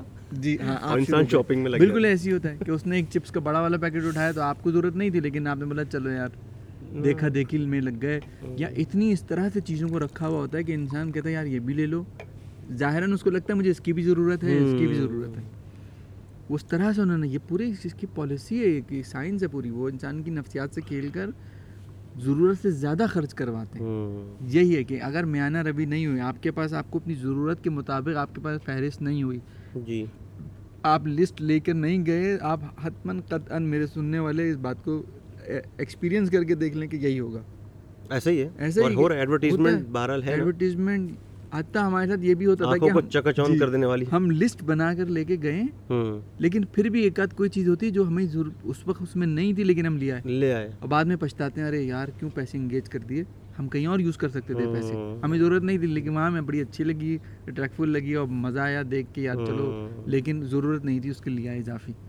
ایسا ہوا وہ کیا کرتا. اب جب آپ اپنے کیسے نا اپنے ایکسپینسز کو کنٹرول نہیں کریں گے تو آپ جتنا بھی کما رہے ہو وہ آپ کو فائدہ نہیں دے گا، وہ کبھی آپ کے لیے کافی ہو نہیں سکتا، کافی نہیں ہوگا. تو آپ جب کافی نہیں ہوگا تو بچائیں گے کہاں سے، اور مشکل میں پھر پریشان ہی رہیں گے. یہ جو سپر اسٹورس کا ایک کانسیپٹ کریٹ ہوا ہوا ہے پوری دنیا میں اس وقت، مالز کے اندر بھی اور ویسے بھی بڑے بڑے اسٹورس کھل گئے ہیں، میں کوئی مخالفت نہیں کر رہا ان کی، لیکن جو نیگیٹو مارکیٹنگ یہ کرتے ہیں اس کے ذریعے یہ واقعاً لوگوں کی جیب سے پیسہ نکالنے کی بات ہو رہی ہوتی ہے. جی بالکل ایسی چھیننے کی بات ہو رہی ہوتی ہے، اور اسی وجہ سے دیکھا دیکھی تو پھر میڈیا بھی آپ کو ڈرامے بنا کے فلمیں بنا کے ایک ایسا ماحول کریٹ کر رہا ہوتا ہے.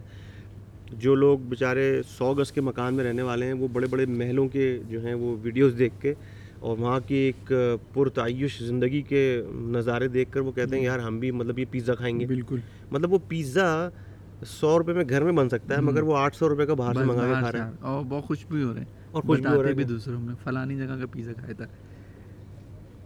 تو جیسے مجھے کسی نے بتایا ابھی کہ کراچی میں کسی ایک فرینچائز کمپنی نے، جو باہر کی کمپنی ہے، میک ڈونلڈ شاید اس کا تذکرہ کر رہے تھے کہ ایک مہینے میں میرے خیال سے 1 کروڑ روپے کی سیل ان کی جو ہے وہ ہوئی ہے. یہ چند سال پہلے کی بات بتا رہا ہوں میں آپ کو. تو اب آپ بتائیں کہ وہ وہی چکن برگر جو ہے نارمل سی چیز ہوتی ہے کہ جو انسان گھر میں بڑا سستا بنا سکتا ہے, مگر اس کو دوسری جو ویسٹرن کمپنیز ہیں کس طریقے سے آپ کے اندر سے میانہ روی کی کانسیپٹ کو ختم کر کے. اور ایک بات یہاں پہ جی تذکراً بیان کرتا چلوں کہ عرفا نے, ہمارے جو عارف علماء گئے گزرے جس میں آیت اللہ بہجت ابھی حالیہ دور میں بہت مشہور تھے, پتہ کہتے ہیں کہ سیر و سلوک کی اگر تم وادی میں آنا چاہتے ہو تو سب سے پہلا تمہیں کام یہ کرنا ہوگا کہ باہر کا کھانا بند کرنا ہوگا.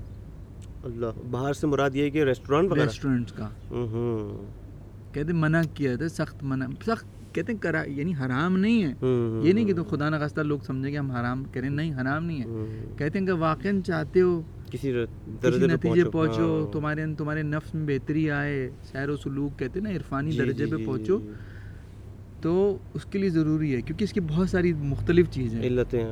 ایک علت تو یہ ہے کہ تمہیں نہیں پتہ, ٹھیک ہے حلال ہے, نہیں پتہ وہ کس طرح سے بنا رہا ہے, بالکل گوشت اس کے پاس آیا ہے کیسا آیا ہے, ہو سکتا ہے اسے خود علم نہ ہو, جیسا جو مسئلہ ہمارے اس وقت پاکستان میں بہت زیادہ بالکل ایسے ہی ہے کہ نہیں معلوم نہیں پتہ کہ کس چیز کا گوشت کھا رہے, اللہ معاف کرے, اور صرف ریڈ میٹ ہے وہ نہیں معلوم, چوہے کا ہے, گدھے کا ہے, کوے کا ہے, کچھ نہیں معلوم, نہیں معلوم کیا کھا رہے ہیں. یعنی گوشت کی دکان سے بھی آپ خرید رہے تو نہیں معلوم چھ بسا کہ وہ جو ریسٹورینٹ سے خرید کے کھا رہے ہیں وہ تو خیر بالکل ہی ٹھیک ہے. ہاں اب ہمارے جو کڑھائیاں بن رہی ہیں اور وہ چائنا نے تو ماشاء اللہ معراج ہی کر دی, سنتھیٹک میٹ بنا رہے ہیں جی. ہاں پھر اس کے علاوہ کہتے ہیں کہ وہ شخص بنا رہا ہے وہ نظافت کا یعنی صفائی ستھرائی کا خیال کر رہا ہے نہیں کر رہا. کہتے ہیں نا اس سے اندازہ ہوتا ہے کہ دین ہمیں ایک ہیلتھ کیئر سسٹم دے رہا ہے.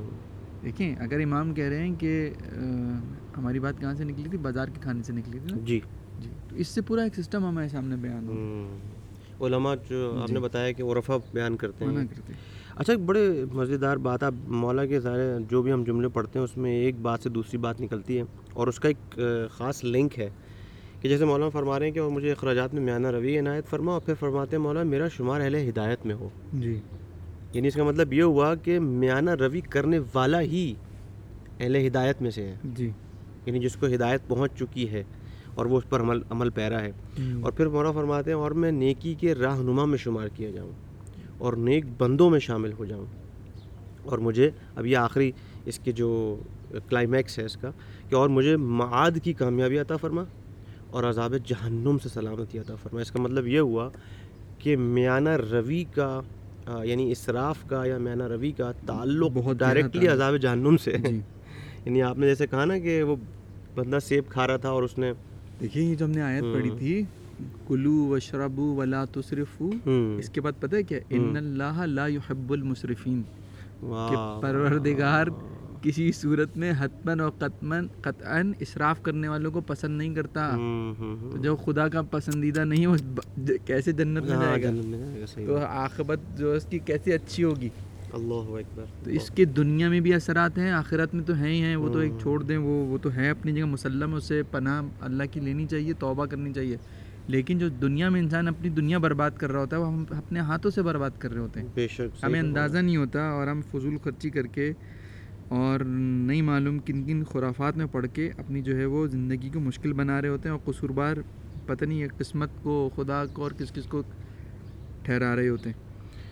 اس فراز میں جو ایک مین آئیڈیا ہم تطبیقی اعتبار سے معاشرے کے لیے ہم نے گفتگو تو بہت کی ہے, لیکن یہ کہ ہم ایک بہت اہم مسئلہ ہے اعتدال اور میانہ روی کا, کہ اگر ہم اس کو واقعاً زندگی میں لاگو کر دیں تو میں سمجھتا ہوں کہ زندگیاں لوگوں کی بہتر ہو جائیں گی جی, اور لوگ بہت خوشحال بھی ہوں گے کیونکہ ان کی خواہشات پہ ان کا کنٹرول ہو جائے گا جی. یعنی ایسا نہیں ہے کہ جو چیز جس وقت بھی انہوں نے چاہی اور اس کو جا کے دکان سے خرید لی, یہ نہیں, یہ چیز انتہائی خطرناک ہے. اپنے خواہشات اور لذات پر کنٹرول کرنا, قابو پانا بہت ضروری ہے. اگر ہم قانے ہو جائیں اللہ کی دی ہوئی نعمتوں پر اور اتنا ہی کھائیں اور پئیں کہ یا اتنا ہی ہماری ضرورت ہے, بقدر ضرورت. اب مشکل کیا ہے, ہم کہتے ہیں نا اس کو میں اصطلاح استعمال کروں نہیں معلوم, کہتے ہیں تن پرور, فارسی میں کہا جاتا ہے تن پرور. ہاں یعنی خدا پرور نہیں ہے, خدا کی پرواہ کرنے والے نہیں ہیں, خدا کی جانب متوجہ نہیں, اپنے نفس کی جانب متوجہ ہیں, اپنے جسم کو پال رہے ہیں. جی جو محور ہے نا ہمارا جسم, اپنا جسم ہے. اور یہ کہاں سے آ رہا ہے ہمیں؟ غرب کی طرف سے آ رہا ہے. مغرب کہتا ہے کہ انسان اس دنیا میں آیا ہے, جب تک اس دنیا میں اس کا ہدف, اس کا ایم کیا ہے؟ لذت حاصل کرنا. اب وہ لذت کیسے بھی حاصل ہو, کھانے سے ہو, پینے سے ہو, گھومنے سے ہو, پھرنے سے ہو, یا کسی بھی طریقے کی لذت جو ہے نا وہ انسان اسی آیا ہی دنیا میں اسی لیے. ایسے ہی اس اگر آپ اس دیدگاہ کے ساتھ دیکھیں غرب کا نظام, پھر آپ کو سمجھ میں آئے گا مغرب کو کہ وہاں ہو کیا رہا ہے. آج آپ دیکھ لیں جو سوشل میڈیا, جی ٹھیک ہے, ہر عام آدمی اپنے آپ کو دکھانے میں جو لگا ہوا ہے, اس کی وجہ کیا ہے؟ وہ اپنے آپ کو دکھا کے محسوس ہو رہا ہے, اپنے بیڈ روم کو دکھا کر محسوس ہو رہا ہے وہ, ٹھیک ہے. یعنی نہیں معلوم کہ دنیا کہاں چلی گئی ہے, لیکن صرف کس لیے کہ بس میں دیکھا جاؤں اور صرف میں خوش ہے وہ. نہیں, یہ تو انسان کی ایک فطری خواہش ہوتی ہے کہ وہ ریکگنائز ہو, لیکن مسئلہ کیا ہے کس طرح سے اور یعنی اصلی جو اہداف ہیں یعنی اس ریکگنیشن کے وہ کیا ہیں؟ وہ تو کمال ہے, کمال کی طرف تو ہر انسان مطلب سفر کر رہا ہے, مگر اب کس طرح سے جانا ہے؟ جی ہدایت کے ساتھ جانا ہے یا باطل کے ساتھ جانا ہے یا حق کے ساتھ جانا ہے, یہ بہت ضروری چیز ہے. اپنے آپ کو بچا کر اپنے آپ کو باقی رکھ کے جانا ہے, اپنے آپ کو فنا کر کے جانا ہے. ہاں ظاہراً اپنے آپ کو لیکن اپنے آپ کو فنا کرنا ہے وہ. بے شک بے شک. اچھا, آج کا آخری فراز جو ہم پڑھیں گے وہ ہے فراز نمبر 19. اس کا جو موضوع ہے, کلی موضوع وہ یہ ہے کہ نفس کی نجات اور اصلاح کی دعا فرمائے مولا. اچھا, ظاہر ہے ہم مختصر ایک ربط ضرور دینا چاہیں گے کہ جیسے 15 میں فراز نمبر 15 میں صرف احسان الہی کی بات ہوئی کہ صرف یہی ہے اور کچھ نہیں ہے. پھر اس کے بعد چونکہ احسان الہی ہے تو اب اسی احسان کا ایک لطف اور تقاضا انسان کی طرف سے یہ ہونا چاہیے, لطف خدا یہ ہے کہ پر انسان اسی الہی ہدایت کی دعا مانگے, اور اس کے اندر جو ہے وہ زبان ہدایت اور گویا ہو اور تقویٰ ہو, یہ سب چیزیں. اس کے بعد پھر بہترین راستے کی دعا, اور بہترین راستہ وہ یہی ہے کہ جو خدا نے اہل بیت کی صورت میں ہم تک بھیجا ہے, اور اس نظام کے اندر بھی جو پرفیکشن ہم حاصل کر سکتے ہیں وہ ایک میانہ روی کے ذریعے حاصل کر سکتے ہیں, جو کہ بہت بڑا یعنی ایک قانونی طور پر ایک اساسی چیز ہے میانہ روی, کہ جس کو آج تک ہم صحیح طریقے سے سمجھ نہیں پائے. یہ میانہ روی اگر اختیار کر لی جائے تو معاشرے کے میں سمجھتا ہوں 50% سے زیادہ مسائل ویسے ہی حل ہو جائیں گے. دیکھیے آج جو دنیا, دیکھیے یہی مسائل آپ بالکل صحیح کہہ رہے ہیں جی, کہ آج دنیا میں جو ظلم کا اور استبداد کا جو نظام ہے, جی فرض کیجیے ایک شخص, چند لوگوں نے پوری دنیا کی دولت کو سمیٹ لیا ہے. وہ کس بنیاد پہ؟ اسی بنیاد پہ کہ سب کچھ میرے پاس. میانہ روی, اور یہ بہت خطرناک چیز ہے. اعتدال کے دائرے سے باہر نکل جانا انسان کو جو ہے نا نابودی کی طرف لے جاتا ہے. کہتے ہیں نا اعتدال میں رہے انسان, یہی ہے کہ انسان حریص ہو جاتا ہے. جتنا اس کے پاس آ رہا ہے وہ اس پہ جو ہے اس کے لیے کفایت نہیں کر رہا. کیوں؟ کیونکہ وہ میانہ روی کے اس دائرے سے اس نے اپنے آپ کو باہر نکال لیا ہے کہ جو اس کی کہتے ہیں بقا کا ضامن تھا. اب جب وہ اس دائرے سے باہر آتا ہے تو حرص اس کے اندر ایجاد ہوتی ہے, اور جس کی وجہ سے وہ چاہتا ہے کسی بھی صورت اس تک پہنچ جائیں ساری چیزیں, جو کچھ بھی ہو اس کا ہو, چاہے وہ کسی راستے سے اس کے پاس پہنچے. واہ, کہتے ہیں کہ میرے خیال سے رزق کے حوالے سے یہ دعا ہے جی. اس دعا کے حصے میں کہتے ہیں نا کہ اپنے رزق پر میں صرف پروردگار پر توکل کرو. کہتے ہیں وہ شخص جو رزق کے حصول میں خدا پہ توکل نہ کرے وہ حرام کا مرتکب ہوتا ہے. چور کیوں چوری کرتا ہے؟ چور چوری اس لیے کرتا ہے, ایک تو ہوتا ہے عادتاً چوری جو کرتا ہے, ایک شخص ہوتا ہے جس کا پیشہ ہے چوری کرنا. وہ چوری کر ہی اسی لیے رہا ہے کیونکہ وہ چوری کے ذریعے کما رہا ہے. کیوں؟ کیونکہ اس کو خدا پہ بھروسہ نہیں ہے. وہ کہہ رہا ہے کہ بس ابھی جو مل رہا ہے وہی اٹھا لو, نہیں معلوم بعد میں موقع ملتا ہے. یہ ایک واقعہ مولا امیر المومنین کا, کہ ایک شخص مولا اپنے کسی صحابی کے ساتھ, غالباً حضرت سلمان فارسی تھے, تو ان کے ساتھ نماز کے لیے جا رہے تھے. تو ایک شخص باہر کھڑا ہوا تھا, امام نے اپنے گھوڑی کی لگام اس کے ہاتھ میں دی, کہا کہ یہ لگام پکڑو, میں بھی نماز پڑھ کے آتا ہوں تو میں تم کو اس کی اجرت دوں گا. یہ امام گئے, جب واپس آئے تو دیکھتے ہیں کہ امام کی گھوڑی کی لگام یا زین نہیں ہے, دونوں میں کوئی ایک چیز, لگام کھول کے لے گیا وہ یا زین کھول کے لے گیا. بالکل. تو امام نے اپنے صحابی سے کہا کہ جاؤ دیکھو یہ کہاں ہے شخص. گھوڑا ہے لیکن وہ شخص نہیں ہے اور لگام یا وہ غائب ہے. تو دیکھا تھوڑی دیر میں نے کہا مولا وہ تو بازار میں بیچ رہا ہے کوئی دکاندار آپ گھوڑے کی یہ زین. تو مولا نے کہا جاؤ دیکھو کتنے کی دے رہا. تو اس نے 2 دینار کی یا 2 درہم کی اس نے کہا کہ بھائی اتنی قیمت ہے اس کی. تو اس نے کہا کہ بھائی کہہ رہے نہیں بھی ایک شخص مجھ کو بیچ کے گیا ہے تو اس کی قیمت جو ہے وہ 2 درہم ہے. تو مولا نے کہا کوئی بات نہیں تم اس کو 2 درہم دو اور لے کر آ جاؤ جی. تو مولا نے کہا کہ میں نے اس شخص کے لیے 2 درہم ہی رکھے تھے کہ میں اس کو واپس آ کے اس کو 2 درہم دیتا کیوں پر اس کا توکل خدا پر نہیں تھا. تو اس نے یقیناً جب دکاندار نے 2 درہم کی بیچی تو اس نے اس سے کم میں بیچی ہوگی. ایک تو حرام کے ذریعے سے اپنا رزق حاصل کیا اور وہ بھی کم اور وہ بھی زحمت میں آ کر. ورنہ اگر رحمت ہوتی تو نیک کام کے ذریعے ہی وہ بیٹھے بٹھائے وہ رزق اس کو مل جاتا. اچھا فراز نمبر 19 میں جیسے میں نے کہا کہ موضوع ہے نفس کی نجات اور اصلاح کی دعا. تو یہ آخری فراز ہے آج کی گفتگو کا اور اس میں 2 ہی جملے ہیں اور یقینی طور پہ خدا سے دعا کرتے ہیں کہ ہم واقعی تمام جملات کو سمجھ سکیں. مولا فرماتے ہیں کہ خدایا میرے نفس میں اپنے لیے ایک حصہ مخصوص کر دے جو اسے عذاب سے نجات دلا سکے. ایک تو یہ بات اور دوسرا جملہ مولا کا یہ ہے کہ اور ایک حصہ چھوڑ دے جو اس کی اصلاح کر سکے اس لیے کہ اگر تو حفاظت نہیں کرے گا تو میرا نفس ہلاک ہو جائے گا. سبحان.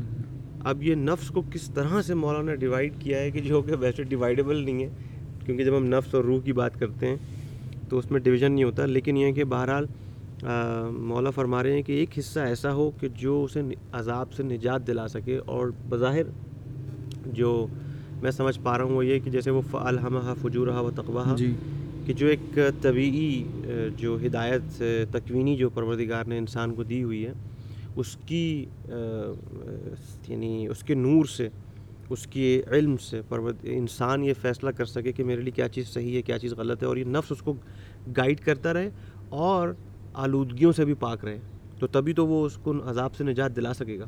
اور مولا اس کی دعا فرما رہے ہیں کہ میرے نفس میں اپنے لیے ایک حصہ مخصوص کر دے کہ اور اپنے لیے ایک حصہ مخصوص کر دے. یہ جملہ یقینی طور پہ اس توحید کی طرف نشاندہی کر رہا ہے.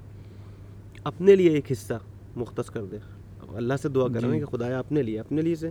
تو یقینی طور پہ یعنی اگر اصول دین کے سارے جو اہم اصول ہیں توحید سے لے کر توحید ہو نبوت ہو یا قیامت ہو یہ جو اہم اصول ہیں یہ سارے اگر یہ انسان کے لیے اجاگر ہوں تو یقینی طور پہ وہ ہمیشہ ہر مسئلے میں اپنے مسائل کو حل کر سکے گا. کسی بھی جگہ پہ وہ اٹکے گا نہیں کہیں کسی بھی جگہ پر وہ تردد یا شک میں مبتلا نہیں ہوگا. پھر مولا فرماتے ہیں اور ایک حصہ چھوڑ دے جو اس کی اصلاح کر سکے اس لیے کہ اگر تو حفاظت نہیں کرے گا تو میرا نفس ہلاک ہو جائے گا. تو یہاں پر بھی دوبارہ تقریباً وہی معنی ہے اس حوالے سے کہ اللہ ہی کی ذات پہ توکل ہو رہا ہے. یعنی مولا فرما رہے ہیں کہ یہ انسان کی جو ایک محدودیت ہے کہ ظاہر ہاں ہے تو مخلوق ہی نا. اور جیسا کہ آپ نے وہ آیت پڑھی تھی کہ اے انسانوں تم فقیر ہو جی اللہ کے لیے. تو ظاہر ہے کہ یہاں پہ اس فقر کا بھی اظہار ہو رہا ہے کہ بہت ساری چیزیں ایسی ہیں کہ جو انسان کے پاس نہیں ہیں اور یعنی پروردگار نے انسان کو حسن انتخاب کا حق دیا ہے اس پہ کوئی شک نہیں ہے. لیکن بعض اوقات جیسے کہ مجھ سے اکثر یہ سوال پوچھا گیا کہ ایک بندہ کہ جو مغرب میں پیدا ہوا ہے تو اس کا کیا قصور ہے کہ وہ مغرب میں پیدا ہوا ہے یا ایک آدمی جو ہے وہ ٹمبکٹو میں پیدا ہوا ہے مثلاً کسی بھی جگہ پیدا ہوا ہے اور ایک شیعہ فیملی میں پیدا نہیں ہوا تو یہ تو ناانصافی ہو گئی خدا کی نعوذ باللہ. تو اس کا جواب ظاہر ہے کہ یہی ہے کہ پروردگار نے ہر انسان کو نفس کی دولت سے مالا مال کیا ہے. نفس ایک بڑی اہم دولت ہے پروردگار کی طرف سے جس کا مطلب یہ ہے کہ انسان کے پاس حسن انتخاب کی صلاحیت موجود ہے. جی بالکل. اور وہ بھی الہامی طور پر یعنی ہر انسان کو پتہ ہے کہ ایک بچے سے آئس کریم چھین کے نہیں کھانی ہے. ہر انسان کو پتہ ہے کہ کسی بھی جانور کو دیکھ کے یا کسی بھی انسان کو آپ جائیں اور تھپڑ مار دیں یا اس کو چاقو مار دیں خدا نخواستہ یا کوئی پہ ظلم کر دیں یہ کوئی بھی پسند نہیں کرے گا. تو یہ ایک الہامی چیز ہے کہ جو ہاں ٹھیک ہے آلودگیاں ہوتی ہیں مختلف قسم کی کہ انسان کسی خاص معاشرے میں پیدا ہوا ہے تو اس پر ایک آلودگی کی ایک گرد چڑھ سکتی ہے. ہو سکتا ہے کہ وہ کچھ عرصے تک اس گرد کے نیچے رہے اس کے گرد کے تلے رہے اور اس کی جو ڈیسیشن پاور ہے وہ کمزور پڑ جائے. لیکن تب بھی اس صورت میں بھی پروردگار کا عدل اس کو عذاب نہیں دے گا، کیونکہ پروردگار جانتا ہے کہ یہ شخص مصیبت میں ہے اور اس کا جو نفس اور روح ہے وہ کسی مصیبت کی وجہ سے آلودگی کا شکار ہے، ابھی یہ صحیح ڈیسیشن نہیں لے سکتا، تو اس انسان پہ ڈیفینیٹلی پروردگار عذاب نہیں کرے گا۔ لیکن ہاں، جہاں تک اس بات کا تعلق ہے کہ انسان سمجھ رہا ہے کہ کیا صحیح اور کیا غلط ہے، تو وہاں پر اس سے سوال ہوگا۔ دیکھیں، اگر انسان کے اندر یہ صلاحیت نہ ہوتی کہ وہ حق کو سمجھ سکے تو ہم شاید ایسا نہ ہوتا کہ لوگ باطل سے حق کی جانب آتے۔ ہم اکثر دیکھتے ہیں کہ انسان مثلا پوری زندگی اس نے جو ہے وہ بے راہ روی کی راہ پر چلا ہے، لیکن ایک وقت آ کر وہ اصلاح کی جانب آ جاتا ہے۔ یا بہت سے لوگوں کو ہم دیکھتے ہیں مذہب حقہ کی جانب آ جاتے ہیں، تو وہ کیا چیز ہوتی ہے کہ جو ان کو اس طرف لے کر آتی ہے؟ وہ ان کا نفس ہے، وہ نفس تسلیم کرتا ہے اس بات کو کہ ہاں ٹھیک ہے، جب جو میں پہلے انجام دیتا رہا ہوں وہ ٹھیک نہیں تھا، اب جو ہے یہ جو مجھے پتہ لگا ہے یہ حق ہے۔ فرض کیجیے کہ ایسا شخص جو پوری زندگی نہیں معلوم کسی بھی دین یا کسی بھی دین کے بغیر زندگی گزارتا رہا، لیکن جیسے ہی اس کو دین حقہ کے متعلق معلوم ہوا، اللہ کے حقیقی دین کی جانب اس کو پتہ لگا، اس کے نفس نے اس کو مجبور کرتا ہے کہ دیکھو یہی تو حق ہے، پھر وہ تسلیم ہو جاتا ہے اس حق کے سامنے۔